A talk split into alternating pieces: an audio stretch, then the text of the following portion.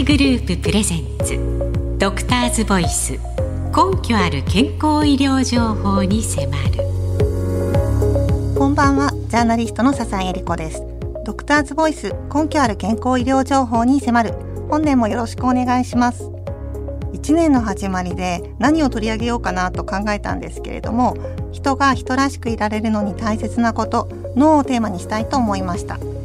今日は脳の発達加齢のメカニズムを明らかにする研究者としてとてもご活躍されている東北大学加齢医学研究所の滝康之先生をゲストにお招きしました。もちろん普段は滝先生は東北大学にいらっしゃるんですけれども今日は日本放送までお越しいただいています。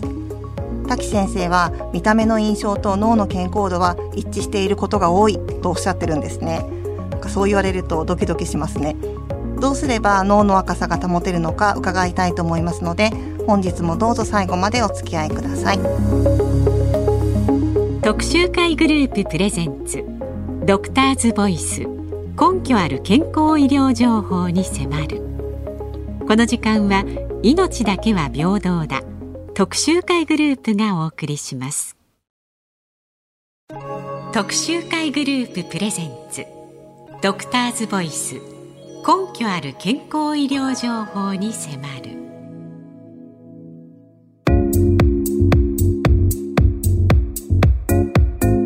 年を取ってから新しいことを始めるのは遅いと思っていませんか？そんなあなたに東北大学加齢医学研究所の滝康之先生が教えます。今日から脳を変えよう。東北大学加齢医学研究所では体質や生活習慣との関わりで脳がどのように変化していくのかについて多くのデータを集めてきました。滝先生はこれまで16万人に及ぶ脳の MRI 画像を見てきたそうですが例えば同じ60歳でも身なりがきちんとしている人は脳に若さが保たれている一方でヨレヨレの格好の人は実年齢より脳萎縮が見られる傾向にあったそうです。どうすれば人はいつまでも健康な脳を保ち続けることができるのでしょうか？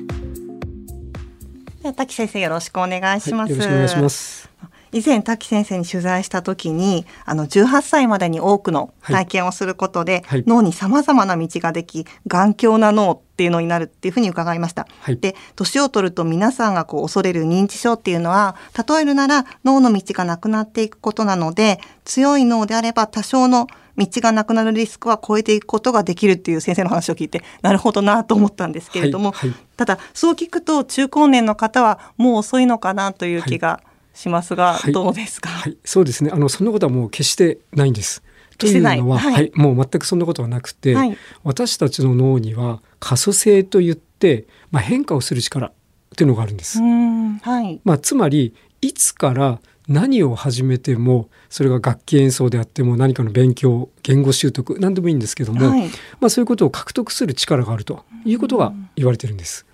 ですのでもういつから何を始めてもあの決して遅いということはないんです。いつから何を始めてもっていうのは、はい、ただ何か新しいことを始めなければいけないっていうとなんかハードルが高く感じるんですけれども、はい、はい、ああのそんなことは決してないんです。これあの楽しいことを楽しく始める。それだけでいいんです。新しいことを始めなければいけないっていうと、すごいもうね、ねばならないっていう感じだけそうですね。そんな必要は全くなくて、もうポジティブにですね、もうやりたいこと、例えばもうそれが音楽鑑賞であっても何か新しい言葉あの外国語ですね。それを習得するとか、はい、まあ、手芸とか囲碁将棋書道、まあ、何でもいいんです。でもうあのもう日常生活の中でもう楽しくもうちょっとしたことできることを、まあ、そこから始めるということで全然いいんです。はい。それで脳が変わってくるんですか、はい、そうです。そうなんです。もう例えば本当にこうもうカラオケが好きな方が得意な曲だけではなくて、例えばあまり歌ったことのないような曲に挑戦する。はい、あまりこれまでこうやったことがないほとんど経験したことないことを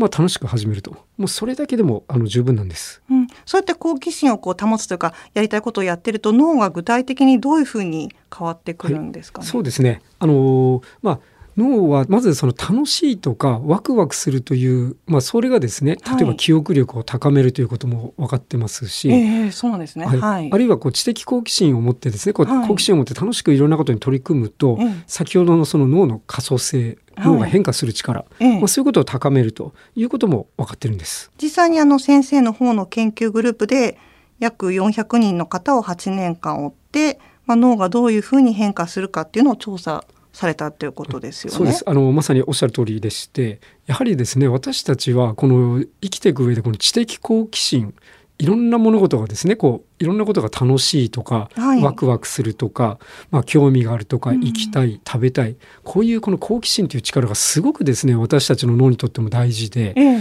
実際にそういうその知的好奇心ですねいろんなことに興味があるもっと知りたい、まあ、例えばこういうですねあの知的好奇心レベルの高い方々というのは、まあ、そうでない方々に比べて、えよりですねあの私たちが考えたり判断をしたりするような高次認知機能というんですけど高次認知機能、はい、こういうところを担う脳の領域側頭頭頂接合部という、まあ、脳のあの横の少し上の方なんですけども。側頭ですもんね、はい、でこういうところのですねその脳の萎縮がより抑えられると。あそうなんですか、はい、つまり好奇心レベルが高い方っていうのは、はい、脳の脳が縮むこの萎縮を抑えてくれると。結果的に私たちが考えたり判断をしたり記憶するような力がより保たれると。いうことが分かってます。そうなんですね。はい、逆にこう新しいことをしないで毎日単調なことを繰り返しがちですけど、そうすると脳が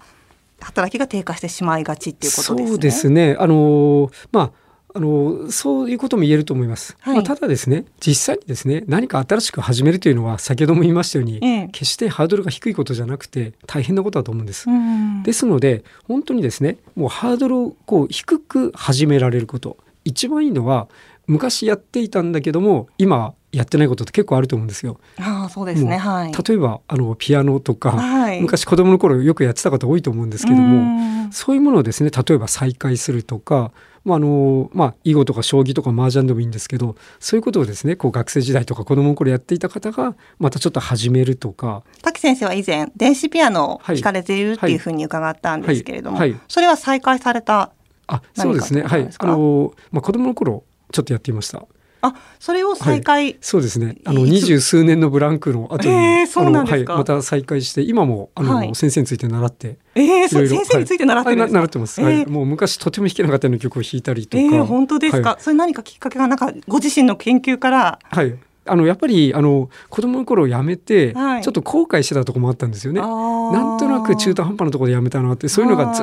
っと頭の片隅に二十数年あって。なるほど。はい、あのこれあの始めた時ってまだそういう研究を私たちの研究チームで出す前だったんですけどそうなんですか。でもなんとなくこうやりたいなやりたいなという思いがだんだん募ってきて、はい、ある時エイトを始めたと。あそうなんですか。すごいですね。それでもうはし再開されて何年ぐらいになるんですか？そうですね。もう十数年え？10年ぐらいはやってます、ね、じゃあむしろもうまたベテランの域に。あ別あのそんなことはないんですが ただもうあれですね。あのやっぱり楽器って脳にすごくいいんですよ。あそうなんですね。私はね、はい、1年半ぐらい前からドラムも始めまして、えー、なんかイメージと違うんですけどそうなんですいやもうまさにあの毎日あれですねピアノとかドラム弾いたりあ叩いたりしてますが、はい、やっぱりこうすっごく楽しく、はい、もう頭も使いますし楽しいし、まあ、ピアノはどっちかといえば一人ですが、ドラムなんかもセッションだったりしますの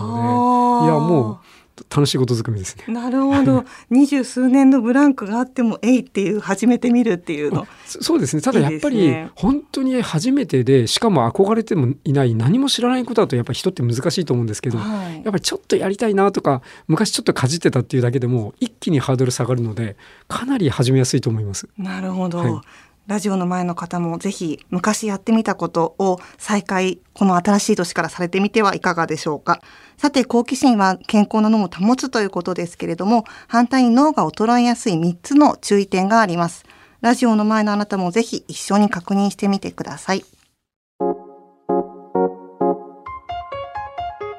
これから脳が衰えやすい3つのポイントを挙げます。1過度な飲酒。特に飲酒後に顔が赤くなる気分が悪くなるような人は飲みすぎないようにしましょう。2肥満。肥満は海馬が萎縮することが分かりました。特に男性に多い内臓脂肪型の肥満が脳に悪い影響を与えるようです。3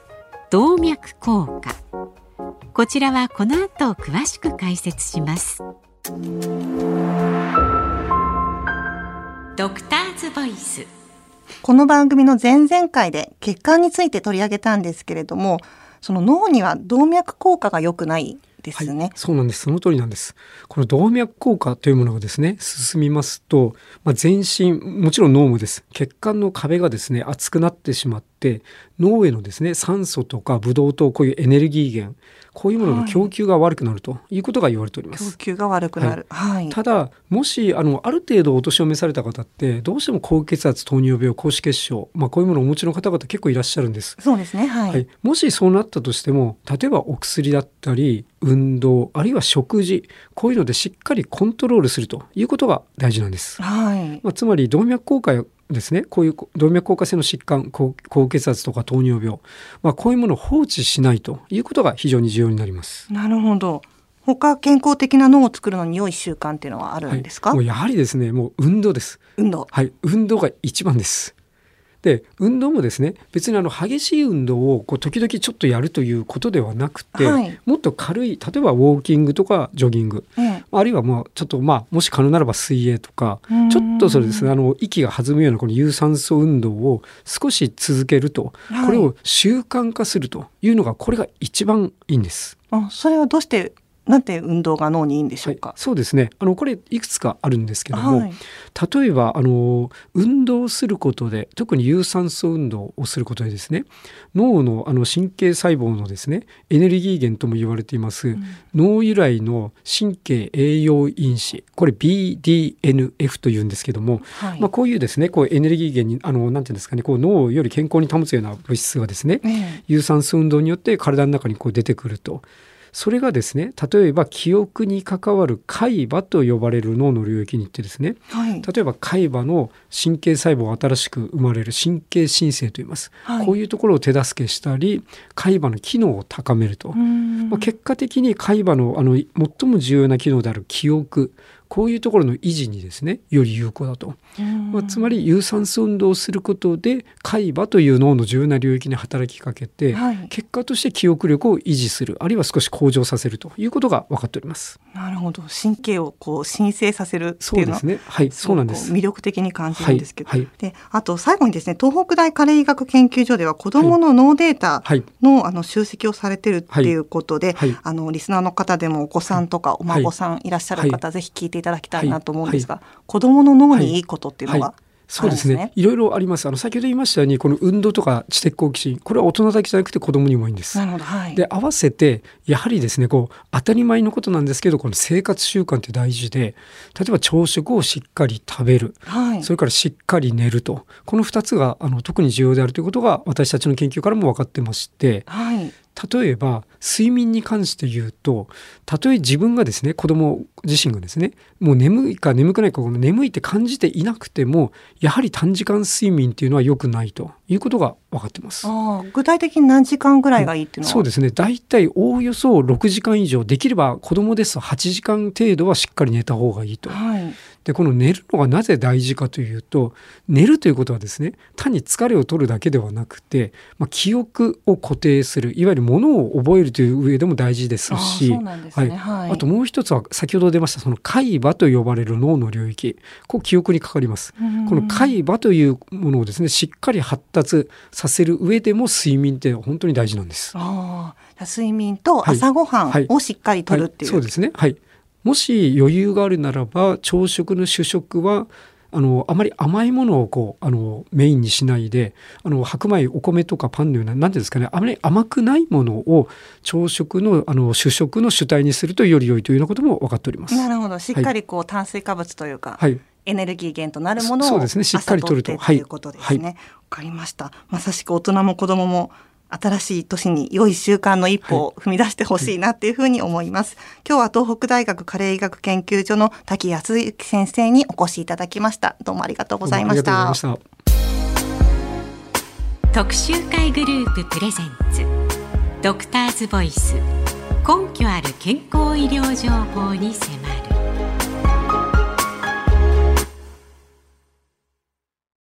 特集会グループプレゼンツドクターズボイス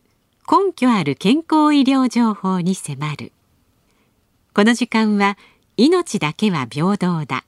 特集会グループがお送りしました。ジャーナリストの笹井恵理子がお送りしてきました。ドクターズボイス根拠ある健康医療情報に迫る。新年最初の放送はいかがだったでしょうか？もう認知症予防の習慣や食べ物ってこういろんな情報があるんですけれども実はエビデンス根拠は弱いものが多くて本日滝先生がおっしゃったまず運動動脈硬化を食い止めるそして好奇心っていうのがすごく大切です。1日2回の筋トレから先生は始めたそうなんですがほんのちょっとのことでいいので新しいことを始めてくださいということでした。